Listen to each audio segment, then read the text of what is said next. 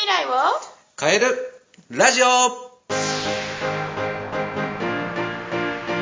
こんにちは。トライアングル個別学習塾の石田祐介です。こんにちは。インタビュアーの山口智子です。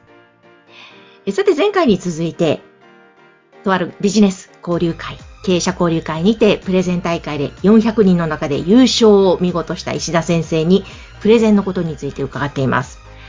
前回もね、いろんな準備をしてきたというお話聞きましたが、今回はそのプレゼンにおいて特に意識したことを、それをぜひ教えてください。はい。ありがとうございます。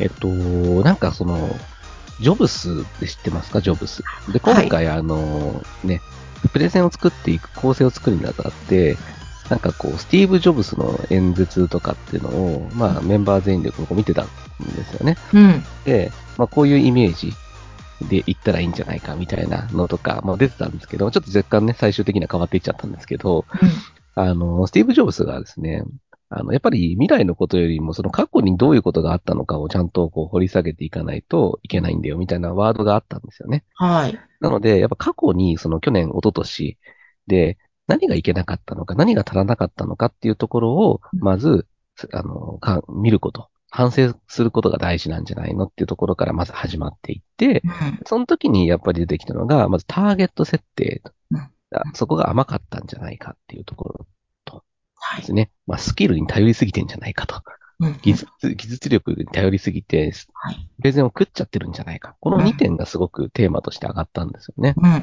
そのターゲット設定というのは自分のビジネスを誰に対してはい進めていきたいかっていうそのターゲットの設定ですね。そうですねあと技術力っていうのはこのカメラだったりとか、あ背景画面、あの、今回ね、ズームでのプレゼン大会だったので、背景画面の趣向を凝らしたものとか、まあそういったものっていうことですね。うんそうですね。はい。ありがとうございます。えっと、やっぱりそのターゲットも去年とかは、去年、一昨年とかは、例えば勉強にお困りのお父さん、お母さん、お子さんが勉強にお困りのお父さん、お母さんがいたらとか、うんね、このサッカークラブに通う、あの、親御さんがいたらっていう風なターゲット設定だったんですけれども、うんはい。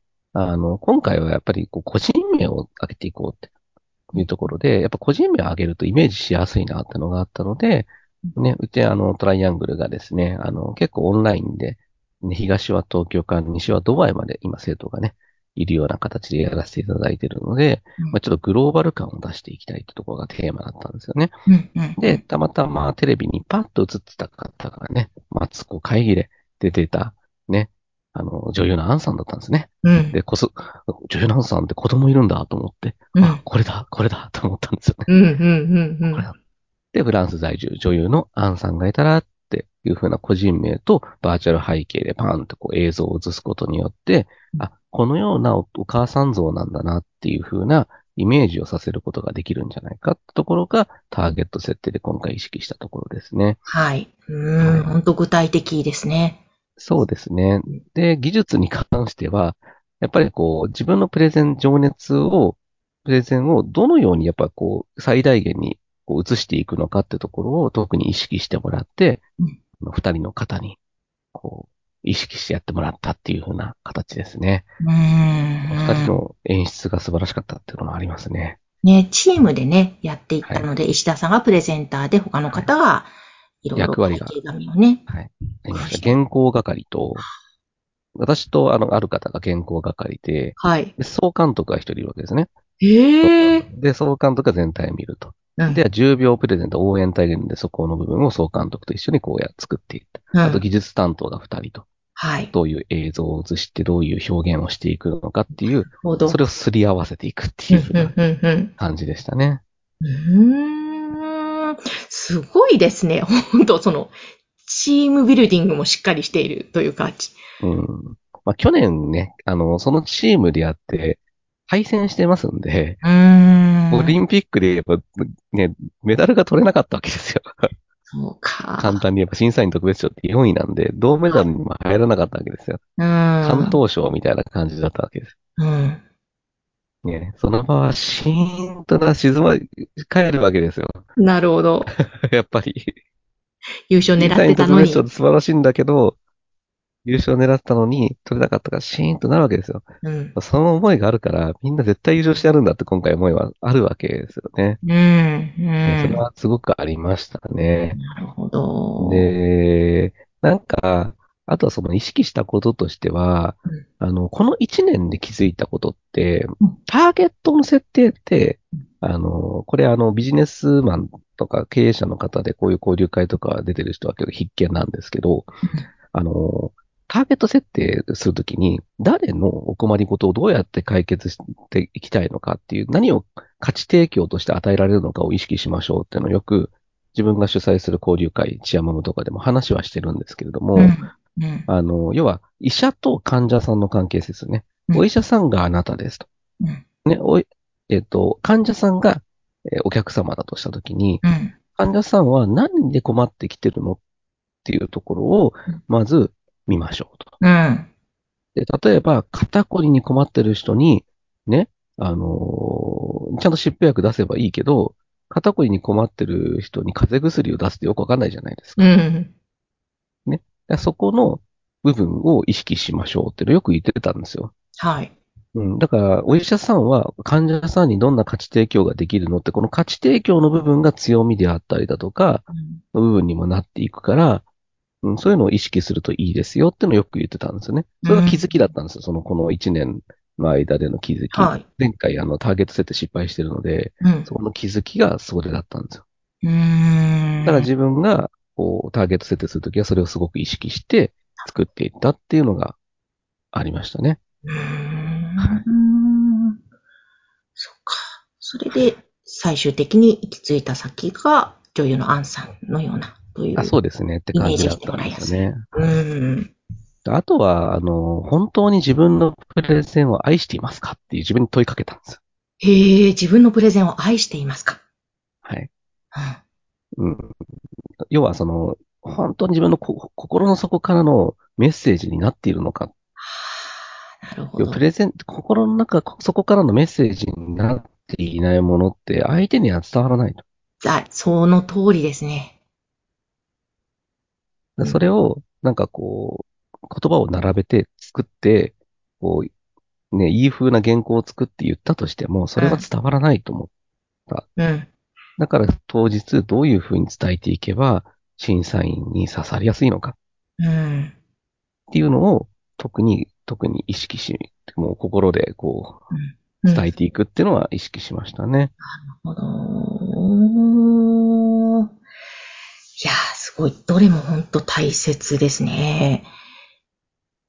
なんか、その技術力の面も、じゃあもう今回はバチッとハマった感じというところなハマんですかね。りましたね、かなり。あの、技術面とかは、その、綺麗な流れ。うん。全体の最初の10秒の応援から40秒のプレゼンでなっていくんですけどうん、10秒応援は別の方がやるわけですね。うん。その10秒応援はちゃんとプレゼン内容と同じテーマでやる。うん。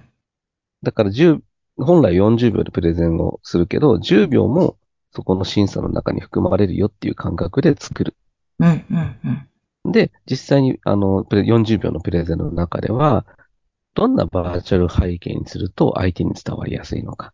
うん。言葉のどのフレーズのところで画面を切り替えるのかというのを打ち合わせして、うん。ちょっと今早すぎたなとか、遅すぎたなとかうん、あこのタイミングがいいなっていうのを一つ一つやっていくっていう。へえ、なるほど。で、最初の、あのーえっと、世界の果てまでオンライン授業とか言ってたんですけど、そこのワバーチャル背景とかも、最初、あのー何も映ってない状態から映そうとしてたんですよ。うん。でも、当日のリハの時に、あんまりここの世界の果てまでのオンライン授業でバーチャル背景が映ってる時間が短かったから、少し長くできませんかって私提案したんですよ。うん。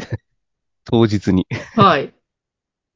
で、最初から映すっていう方向になったんですよ。へえ。ちょっと細部にわたって、本当ですね。細部にわたって。そう。で、あの、世界どこでもやればできるって最後言ったんですけど、うんあの、ね、カメラの位置をですね、変えてたの分かりましたか？え一番ど最後ですか？そう世界どこでもやればできるって言ってたのを、あの、カメラを上から映したんで、ですよ。はいはい。うんうん。上から映し、あれは当日決まったんですよ。当日で変更したんですよ。もうなんか、すごいですね。プレゼン大会とかなんか、テレビ番組を作るみたいな、もう、本当に凝って、こね、で、こうなんだろうな、情熱ですね、でもこれ、うん石田先生の。しかも練習もう何回やったんでしたっけ？練習はですね、500回ぐらいやりましたよね。500回ぐ ?500 らい。回？いやー、まあ、アホですよね。ちょっと、やりすぎかなって思うんですけど、1日30回を、まあ、2週間以上やってるので、そのぐらいは言ってるかなって、まあ、ブツブツブツブツ言いながらね、あの、出勤したりだとかもしてましたし、お風呂の中もずっと行ってたりだとか、はい。トイレの中でもずっと行ったりだとか、うん。変人ですよね、完全に。いやー前回200回で4位だったんですよ。はい。だから、倍をやろうと。倍以上やろうと。なかなかね、それができる人っていないと思うんですよ。本で、当にすごい400。回やったときに、うん400回やったときに、あの、言葉にさ、前回のテーマである、こ言葉に感情を込めることが抑揚につながるってことに気づいたんですよ。うーん、うん。だからなんかこう、よく勉強とかでも、何でもそうですけど、まずやり方を覚えるってやるじゃないですか。はい解。き方を覚える、やり方を覚える。でも、その、ね、やり方を覚えれば、そのやり方通りにやることはできるわけですよ、プレゼンテーションも。うん、うん、うん。でも、何百回も練習してると、ね、より上手なプレゼンがやっぱできるようになってくるって考えると、練習ってめちゃくちゃ大事だってことですよね。うーん。計算のやり方分かっても、計算スピードが遅,、ね、遅ければミスをしちゃうし、うん。練習が足らなければプレゼンで噛んでしまったりとかもするしって。ねね、その練習は本当に地味なんだけど、すごく実は大事なことだっていうことを改めて、こう自分の中で理解できたなと。いやー、ねすごいな。悟りの境地にね、なんか、ちょっとまだまだじゃあ、この話は尽きないですね。もうちょっとね、聞きたいと思いますので、はい次回またぜひお願いしたいと思います。はい今日もありがとうございました。はい、ありがとうございました。